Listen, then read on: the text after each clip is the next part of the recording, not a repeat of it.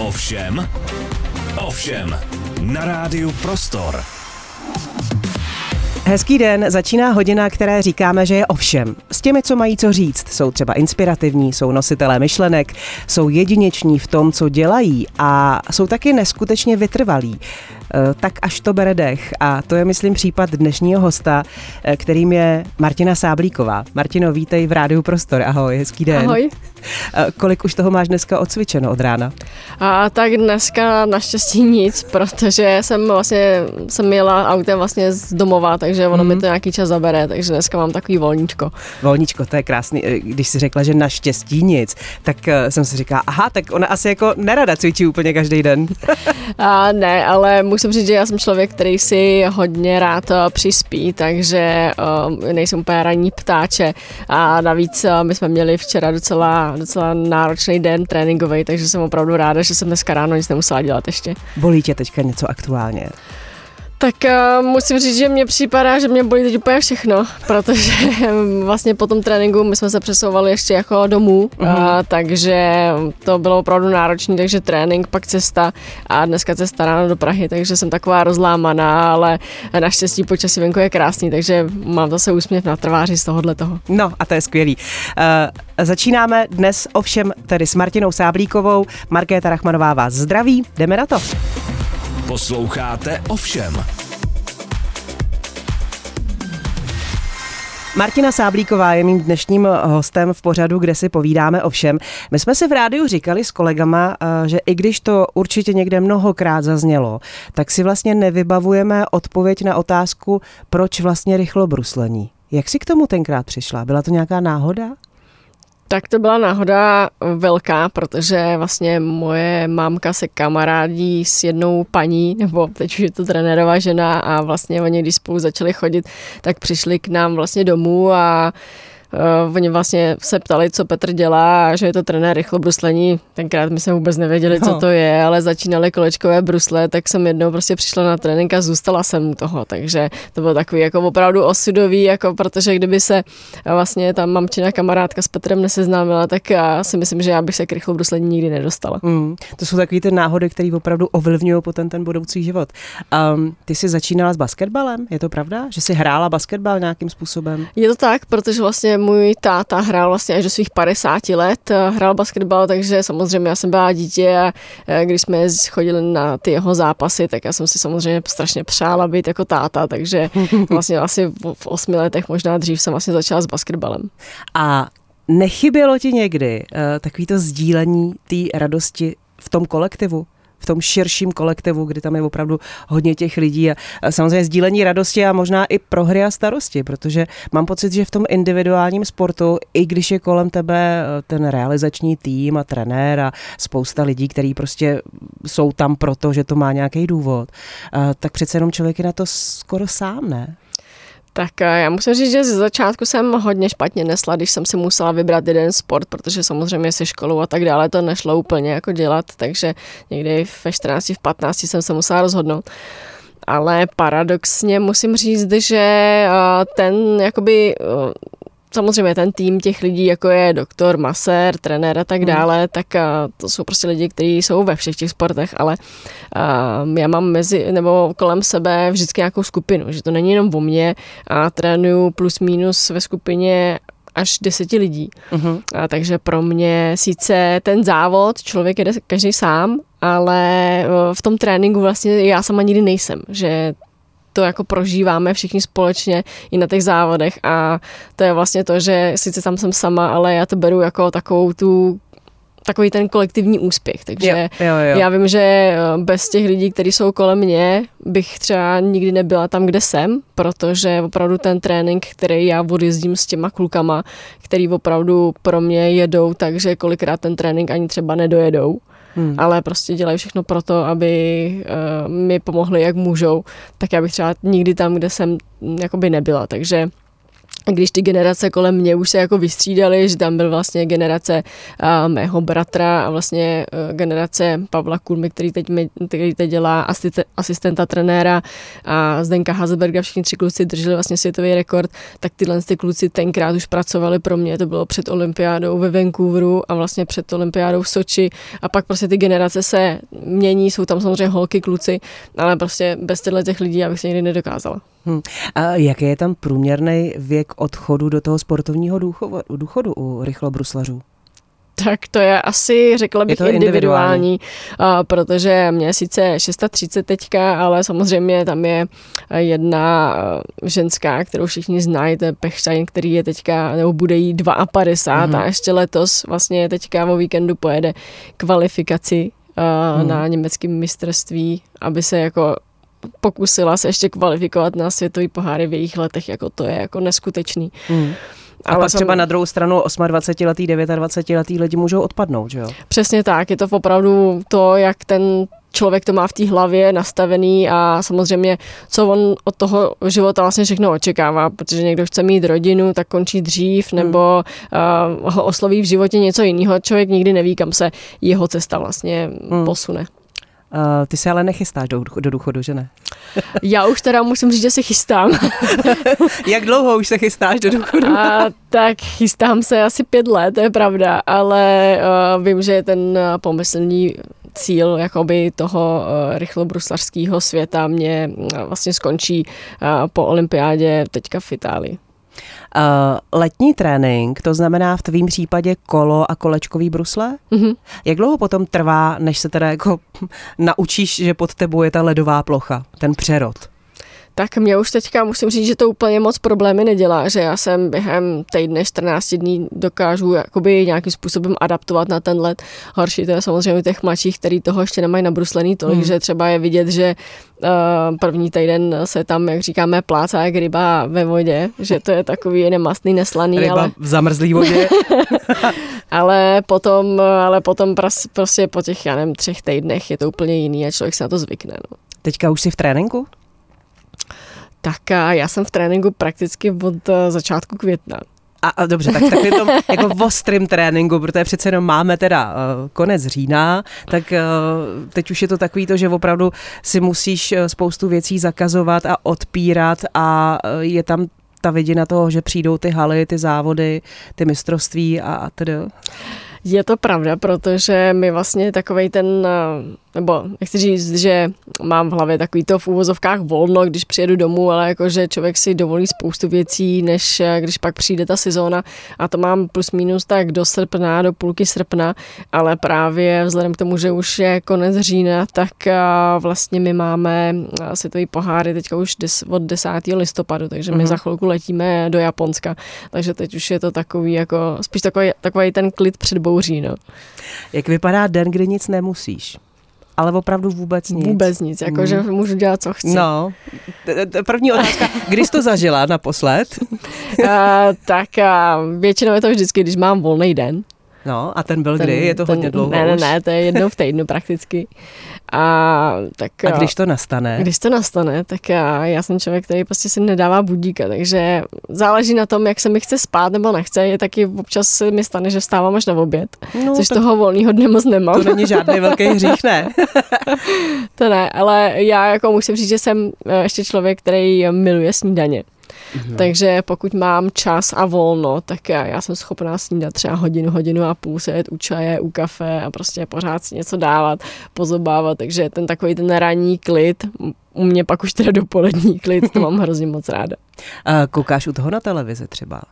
jak kdy. To záleží na náladě, na počasí, protože zase třeba, když je venku hezky a jsem doma, tak ráda samozřejmě posnídám na terase, takže tam mm. si televizi úplně nezapnu ale já se snažím jakoby ten čas využít toho, že opravdu toho klidu, že třeba pak vezmu psy a jdu do přírody nebo tak, že opravdu se jdu projít a snažím se jako opravdu být sama jakoby v klidu, v hlavě, na nic nemyslet a kolikrát se opravdu stranit od těch lidí, protože já toho mám za ten rok strašně moc. Chápu. Uh, propadneš občas takovému tomu šílenství, který třeba vyvolá Netflix, že vypustí do světa něco, co prostě všichni musí vidět, protože je to nějaký společenský téma? Jo? Určitě, já jsem, t- musím říct, že dřív jsem tohle to nemývala, ale ty právě jak jsou různý tyhle ty aplikace a kanály, kdy no. člověk může, tak jako to to bych asi nebyla normální člověk a mě trochu nepohlídla. Viděla jsi Begema? To jsem neviděla. Ještě jsi neviděla? To jsem ještě neviděla. Tak, tak to si dej, protože mně vlastně připadá, že ten chlap je stejně nabušený a šílený a vytrvalý jako ty. a, a je to vlastně skvělý a je to jako geniální, je to, uh, opravdu to stojí za vidění a myslím si, že lidi jako ty se v tom mám pocit, trošičku můžou i najít. Uh, Tomu věřím, protože já jsem vlastně, když vyšlo Tour de France vlastně na Netflixu, uh-huh.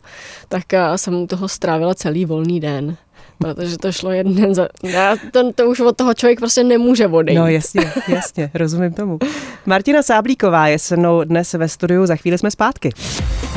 Posloucháte ovšem s Markétou Rachmanovou. Posloucháte Rádio Prostor dnes s Martinou Sáblíkovou. A Martino, dává ti to tvoje tělo už nějakou zpětnou vazbu na to, že už závodí hodně dlouho? dává a bohužel čím dál tím víc. A není to úplně jako v tom, že bych uh, měla jako nějaký extrémně zdravotní problémy, ale spíš to pocituju na těch uh, náročnějších trénincích a hlavně na té regeneraci, no, že prostě to tělo... Už to trvá díl. Přesně tak. Dřív to bylo, že jsem si na hodinu, hodinu a půl lehla a mohla jsem, byla jsem tak strašně odpočata, že jsem mohla jít prostě tu samou intenzitu, co jsem šla dopoledne a teď tomu prostě už tak není, no, že opravdu ten čas na tu regeneraci potřebuju daleko hmm. delší. Hmm, hmm, takže funguje to trošku jinak než před 15-20 lety, ale je to asi klasický životaběh.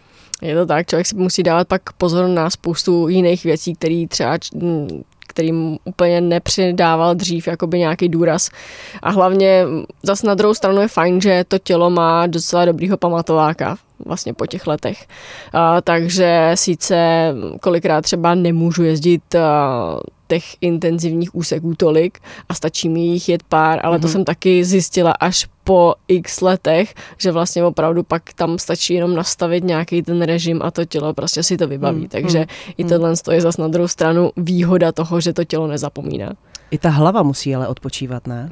No, to musí a právě to se snažím jakoby celý léto a to bylo právě jeden z důvodů, proč jsem třeba přestala závodit na kole, protože jeden rok už toho na mě bylo opravdu strašně moc, závody na kole v létě, v zimě závody na bruslení a pak už to bylo takový, že já jsem se třeba na ten let vůbec netěšila, když jsem si uvědomila, hmm. že mám závodit a říkala jsem, já prostě nechci závodit, to je strašně brzo ještě, protože opravdu jak člověk skáče z jednoho kolotoče do druhého, tak to bylo strašně náročné. Hmm. Eh, jak těžký je ještě naplňovat to očekávání.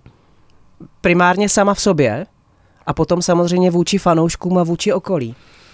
Tak eh, pro mě teďka je asi eh, horší to naplňování pro ty fanoušky a okolí, protože já, já samozřejmě nechci zklamat, i když vím, že už to prostě nebude jak 2010-2014, kdy prostě to tělo bylo nastavené úplně jinak, hlavně opravdu jak jsem říkala, ta regenerace a všechno a ten fokus k tomu sportu, i když samozřejmě ten sport mám strašně ráda a dělám ho srdcem a svědomitě tak, jak nejlíp umím, ale přece jenom v mých letech už to není tak jednoduchý se opravdu koncentrovat jenom na určitou věc.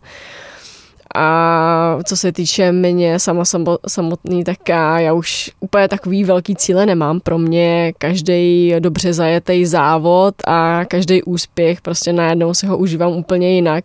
A s tím, že s tím člověk, nebo s tím člověk tolik nepočítá, tak o to hezčí je fakt, když to se to prostě přesně tak, když se to hmm. povede. Takže já to mám teďka nastavený takhle, protože vím, že ten den nebo ty časy, který jsem jezdila, už třeba nemusí být takový ten den, um, prostě už vím, že se to jednou nepodaří, že na tom mistrovství světa prostě tu placku nezískám a nechtěla bych z toho být opravdu nějak skroušená, hmm. ale pokud budu vědět, že jsem tam odvedla maximum na co to tělo a já v tu danou chvíli mám a výkon, za který se nebudu moc cítit, tak vždycky budu spokojená to je, myslím, jako ten nejlepší přístup, ke kterému se mohla dopracovat po těch letech, ne?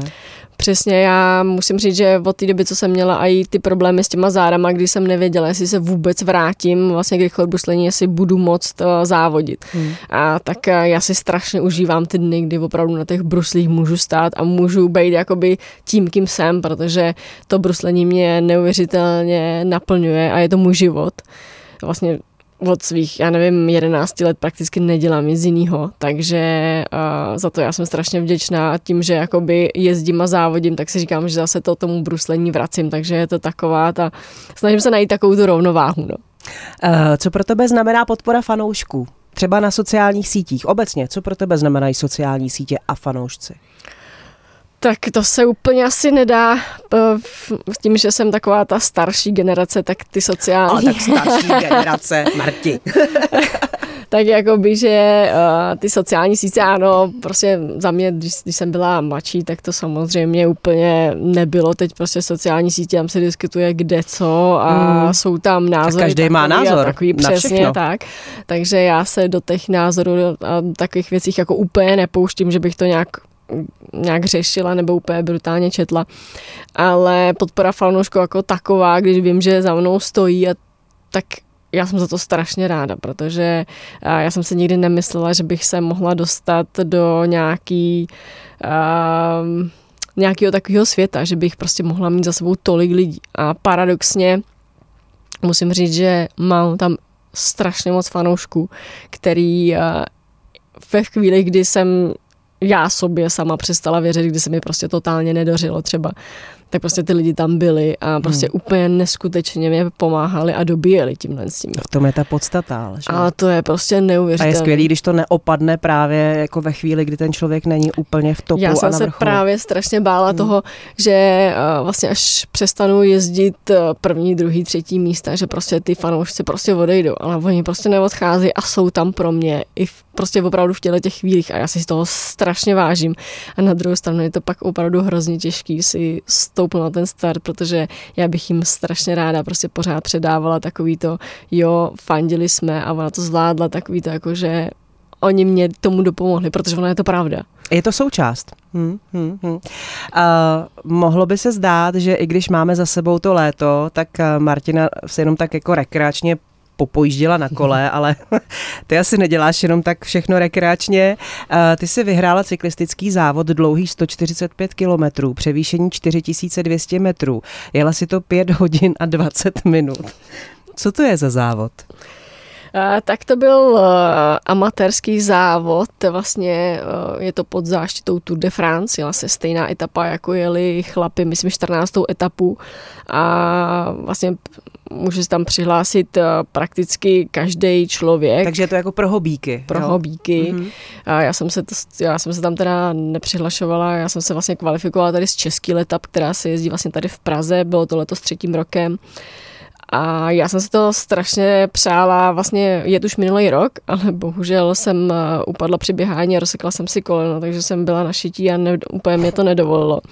A takže jsem byla hrozně ráda, že jsem se tam letos mohla jako postavit a odjet si ten závod, protože ta atmosféra a všechno kolem toho, že opravdu tam jsou ty banery, jezdí tam ty auta doprovodný a jsou tam ty lidi u té trati. Samozřejmě to není v takém měřítku, jak na Tour de France, ale vzhledem tomu, že se to jelo asi pět dní předtím, tak už tam bylo prostě všechno připravený, uh-huh. takže člověk se na to pak kouká úplně jinak a hlavně závodilo teď, abych to řekla přesně 16,5 tisíce lidí. Já jsem to četla právě asi 16,5 tisíce lidí. To no. bylo jako, pouštili to samozřejmě ve vlnách, takže podle předpokládaného času, který by ten závodník měl zajet, tak vlastně se stavili ty závodníky do těch, do těch vln ale bylo to prostě neskutečný. Ze začátku tolik lidí kolem mě, pak se to natáhlo, takže vlastně byli, byli jsme roztrkaný, ale bylo to jako skvělý, jako zážitek neuvěřitelný, i když teda bylo asi 40 stupňů ve stínu, no. takže jsem si to i protrpěla ten poslední kopec, ale bylo to fakt skvělý.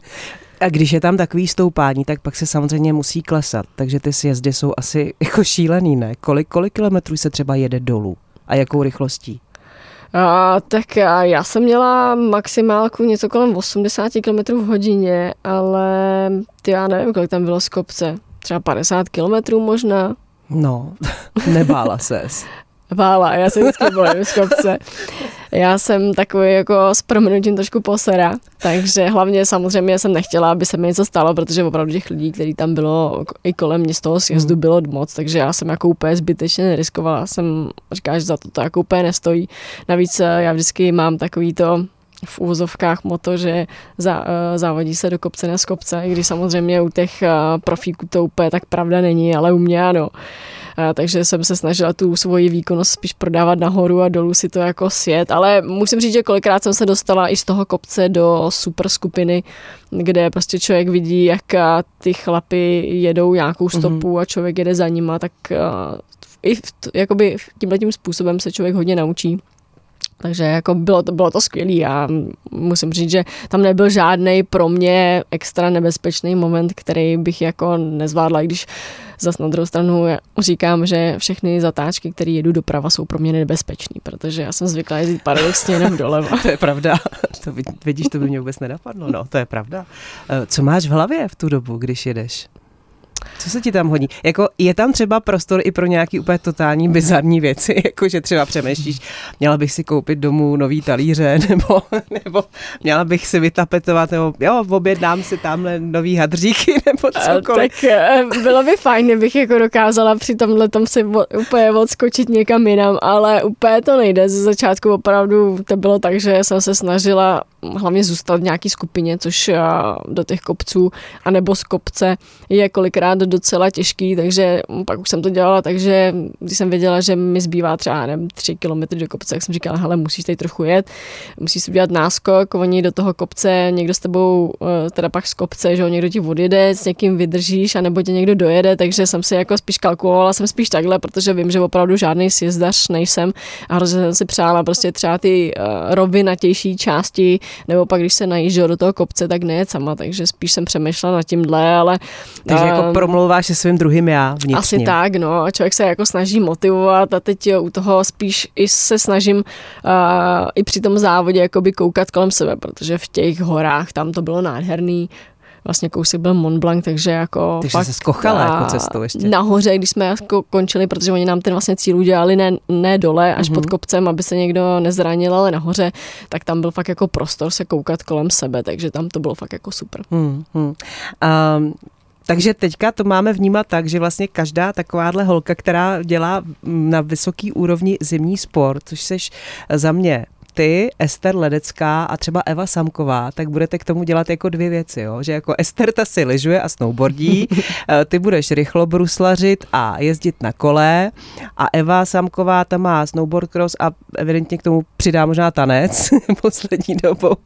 Je to třeba nějaký trend, jako teď navážno eh, v rámci, v rámci prostě tréninku, že, že je fakt jako dobrý mít ještě nějaký takový jako druhý sport, kterým ty se prostě dopuješ a zároveň třeba v tom objevíš i to, že se můžeš v něm i stát časem profesionál? Tak uh, určitě to takhle funguje, ale já si myslím, že, nebo nevím, jak to má třeba Ester s Evou, ale je to takový ten náš únit, řekla bych i do jiného světa, že se člověk jako nemusí koncentrovat primárně na ten jeden svůj sport, ale hledá jakoby i nějakou jakoby v uvozovkách zábavu v tom uh-huh. dalším sportu, protože samozřejmě každý sport, ať už je to tanec, ať už je to, jak vlastně Ester přechází mezi lyžema a snowboardem, uh-huh. tak vlastně ona v létě dělá dělá ten windsurfing a dělá spoustu dalších jakoby aktivit, tak samozřejmě to tělo nějakým způsobem se zdokonaluje a u toho trénuje nějakou intenzitu, cokoliv a já si myslím, že nám tohle to strašně moc pomáhá. No. Máte na sebe číslo? Uh, máme, no. A, a scházíte se občas na kafe? To úplně ne, ale většinou po závodech si přejeme a jo? tak dále. Takže, jo, to takže je... se sledujete vzájemně. Přesně tak. Ono to jako třeba s tou Ester, nebo to, ono to je hrozně náročný, že jo, protože jsme rozlítaný po celém mhm. světě, a, takže se jako úplně moc nepotkáváme, ale občas se potkáme a jako je to fajn. Byla by to moc hezká fotka mimochodem. Jako vy tři, Eva, ty a Ester na kafy. To by byl velký zásah na sociálních sítích. To asi jo, já musím říct, že mám asi fotky eh, jak s eh, Evou, tak, eh, tak vlastně s Ester Ledeckou, ale někdy jsme se nefotili společně. No. no to by možná stálo za to. To by byla hezká momentka. Um, co nabídka ze Stardance? Přišla už?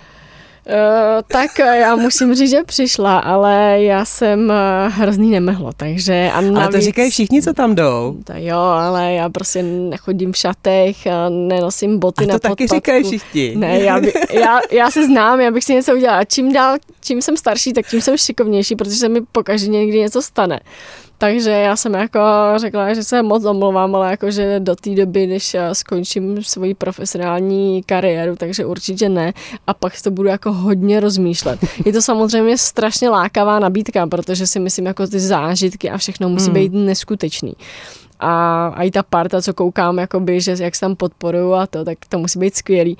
Ale prostě já úplně si nemyslím, že mi byla takhle pohybově nadaná, že bych mohla jít do takovéhle soutěže. To já jsem zase jako hodně realistická a kritická a myslím si, že tohle to by, by úplně nebylo Ale vlastní. tři, čtyři díly a myslím, že ten základ by tam byl, jako jo, takže...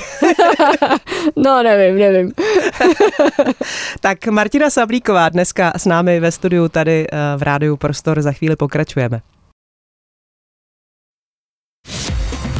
Posloucháte ovšem s Markétou Rachmanovou. Posloucháte Rádio Prostor, dneska je mým milým hostem ve studiu Martina Sáblíková.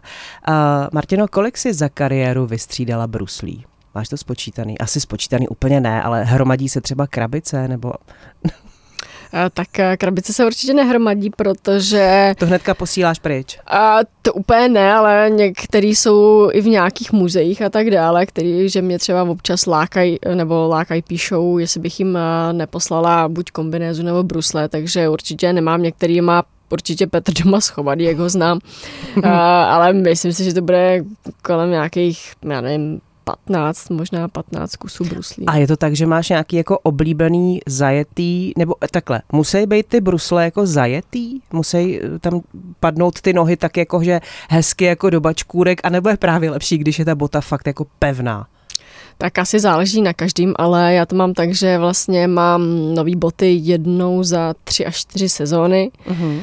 A je to tak, že vlastně my závodíme někdy od listopadu svěťáky, takže v létě jdeme na let poprvé a já vlastně v létě už zkouším novou botu a oni to jsou vlastně jakoby odlitky klasický, že si člověk může říct, kolika vrstech karbonu to chce, jestli, já nevím, nasazuje a bruslí. Podle toho, jak bruslí, tak si tam dají, dají udělat nějaký vychytávky, co se týče klemby a tak dále, takže teď toho je opravdu strašně moc. Dřív eh, jsme měli prostě úplně nějaký brusle, který jsme si koupili, nemá klasickou botu jak na běhání a s ním se bruslit, teď už to tak není.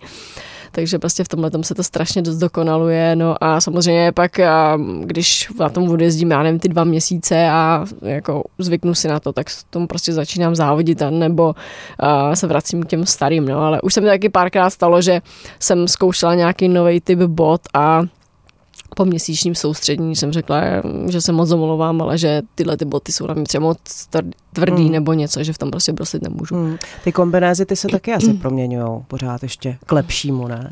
Tak teď si myslím, že už to... Um, už není úplně kam. Pár let, jako nechci říct úplně stagnuje, že třeba ještě nějaký uh, jiný jakoby materiál tam přidávají, nebo že vymýšlejí, že švy musí být, já nevím, vzadu, že nesmí být vepředu, nebo zas, že musí být vepředu, kvůli tomu, že to nějak rozráží vzduch, takže oni to mají jako tak nějak jako, že Vždycky si to nějak odůvodní. Trošku se to jinak posouvá, mm-hmm. ale vlastně od té doby, co vymysleli ty kombinézy uh, z té gumy, který, která vlastně se je taková stažená, takže... Jo, ona se mám... tak jako smrskne na tom těle, jo? Že no, hlavně my se do toho pomalu ani nemůžeme dostat, že jo, protože já kdybych ji třeba pověsila vedle sebe, tak je o 50 cm menší než já a o třeba 20 cm užší než já. Jak jo. dlouho se do toho soukáš?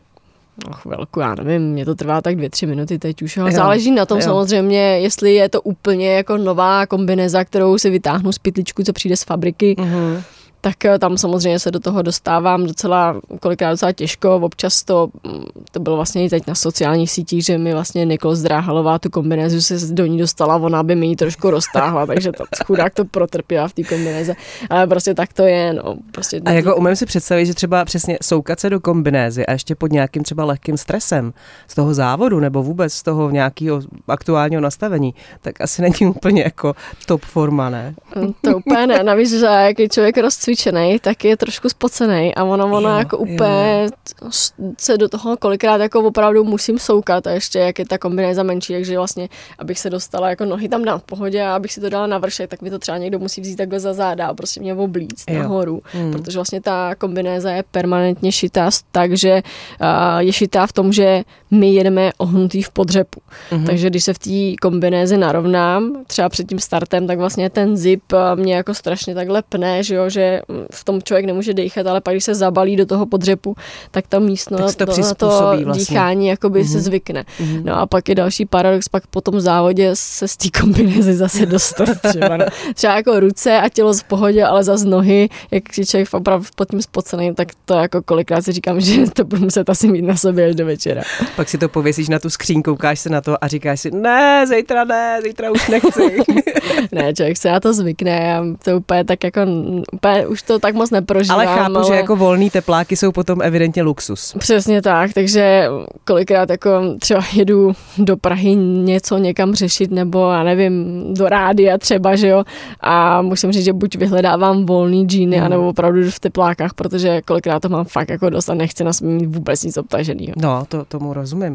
Co bude dál? Eh, Jak teďka vypadá tvůj diář? Tak my vlastně eh, vyjíždíme na světové poháry, m, který začínají vlastně v Japonsku od 10. do 12. listopadu. No a pak začíná takovýto kolečko, každý týden prakticky světový pohár, závody, pak se přesuneme zpátky do Evropy. Eh, Pak jsou Vánoce, Evropa, no a pak... Vánoce eh, budeš doma? Mm, asi jo, no. Možná letos jo. Uh, není to tak dlouho, co jsi někde řekla, že tě děsí to, že vlastně nevíš, co bude potom. Až to skončí, to pořád trvá. To pořád trvá, no. Já se snažím samozřejmě a člověk přemýšlí, kam by, co by, jak by, kdyby. A už nějaký jako třeba, nechci říct úplně nabídky nebo něco, ale takový nástřely jako mám, ale stejně je to hrozně těžký um, si to vůbec ten život takový představit, protože když člověk opravdu od, neříkám, začal jsem se s, s rychlobrslením v 11, ale třeba od těch 15 let to má jako striktně daný ten den, nechci říct, že je podobný, ale ty tréninky jsou naplánovaný prakticky totožně, uh, že jo, člověk ráno stane, pak má trénink v oběd, jde si lehnout, další trénink, někdy jsou třífázový, takže stává ještě jako dřív a tak dále. A teď prostě najednou že se člověk probudí a normálně by prostě vstal, dal si snídaní, šel na trénink a když se probudím, a, hm, tak co budu dělat? Jakože je to úplně najednou No, protože on člověk změna. najednou musí si jako ten život nalajnovat sám, že jo? a je to To hrozně je asi ten, složitý. ten Přesně velký tak. rozdíl. Přesně tak, tohle to mi vyhovuje z toho důvodu, že prostě člověk už ví a není jakoby, pokud nestane nějaká nečekaná věc, tak eh, je Hmm. připravený na to, co ho čeká a teď najednou ty dny prostě budou jiný. A jako je tam takový ten lehký stres z toho, jako jak to budu zvládat, co to bude, protože já jsem zvyklá, že jo, se pohybovat permanentně někde venku a tak dále a nedokážu představit, že bych pak zase třeba někde měla sedět, jo, že je to prostě takový ten krok do neznáma a Já si já, myslím, že ty sedět strašně nebudeš, děsím. jako. No, doufám, že ne. To si myslím, že je velká jistota toho celého, že ty rozhodně nebudeš sedět. Mm, Co bys chtěla třeba? Jako teď pomeňme to, co bude, ale jako co bys si jako přála, aby, aby to bylo? Dobře, A- tak aby to bylo určitě aktivní. aby to bylo aktivní a já bych teda strašně ráda zůstala u sportu, ať už u, u jakýhokoliv, a nebo abych a, mohla pomáhat prostě při nějaký organizaci nějakých závodů a tak dále. Tak tohle Mhm. by mě jako strašně Mhm. bavilo. To bych, jako tam si myslím, že bych se našla, ale říkám těžko říct, co a jak bude. No. Láká tě třeba trénovat děti? No, nevím, jestli úplně děti. Záleží na tom, co myslíme uh, Dobře, tak, pojmem eh, dítě. Starší děti nebo dorost... Začneme třeba od dorostu. Jako, Jo, tak to asi, to, to Tam by mě, to už je by to mě asi lákalo, no, když samozřejmě není dítě jako dítě, kolikrát, když vidím ty naše v uvozovkách 20 letý děti, jak jsou na ránu, ano. je, je to složitý, je to složitý samozřejmě v každém asi věku a záleží na jakýho člověka prostě narazím nebo to, ale eh, asi dá se s každým vít, ale kolikrát je to náročný. Ale tohle to bych si třeba dokázala představit. Navíc, um, jak máme tu skupinu, tak um, tím, jak jsem starší, tak uh, už třeba jí s Petrem konzultem spoustu věcí uh-huh. a musím říct, že mě to hrozně baví, akorát, že potom samozřejmě pak, když začne člověk závodit, tak uh, už nemá úplně čas na to se někomu jako na 100% věnovat, takže někdy s něčím člověk pomůže v létě, ale pak už to jde uh-huh. stranou, protože se musí soustředit sám na sebe. A jako to by mě třeba lákalo, ale úplně říkám, nevím zaprvé, jestli na to úplně mám, no. Zkoušíš ráda nové věci. Teď obecně nemusí se týkat sportu, ale třeba ve volném mm. čase. Ne. Ne. Já jsi jsem, tradicionalista jsem a konzerva, se, ano. jsi konzerva. Dobře.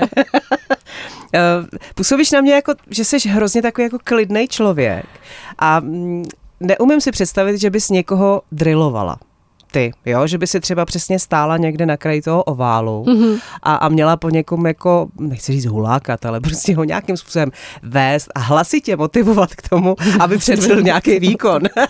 Co? Ne, je to asi jak kdy, jak kde. Já třice, sice působím si myslím hodně, že jsem, eh, jak bych to řekla, klidný a vyrovnaný člověk, no. ale musím říct, že mám dny, kdy to tak opravdu není že dokážu být hodně výbušná a myslím si, že i nepříjemná.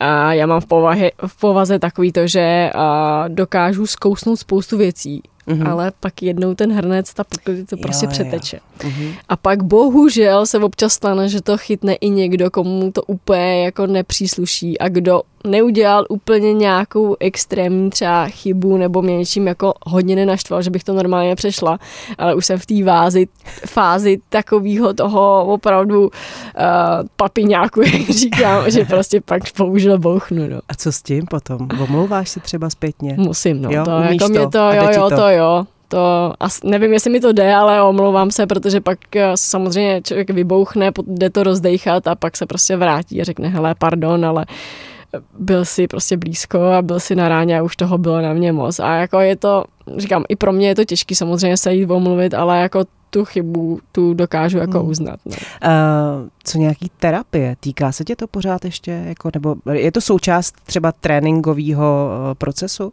že musíš mít nějaký pravidelný terapie, nebo na to vůbec nehraješ? Já Ani před nějakýma... Vůbec nehraju. Mm-mm. Vůbec, jo? Ne, Žádný ne. jako pohovory s psychologama a tyhle ty věci? Jako samozřejmě pár uh, určitých momentů a chvílí jsem něco takového měla, že jako i nechci říct, že teď, ale že přijde nějaká chvíle, kdy opravdu potřebuju aspoň nějaký, nechci říct úplně názor, ale prostě uh, něco slyšet od někoho, kdo úplně není třeba z toho světa nebo z mm. týmu nebo tak dále, aby prostě se na to koukl někdo zvenčí a ne úplně jako si jít vyloženě pro radu, ale prostě dostat nějakých pár otázek, které mě samotný pomůžou prostě si mm. to v hlavě nějakým způsobem uspořádat, což si myslím, že nikdy není na škodu a je to super, protože opravdu, když jste s těma lidma, já nevím, dejme tomu 8 měsíců v roce, a slyšíte různý názory, tak pak prostě eh, si říkáte, že už ani nevíte, co je vlastně váš vlastní názor.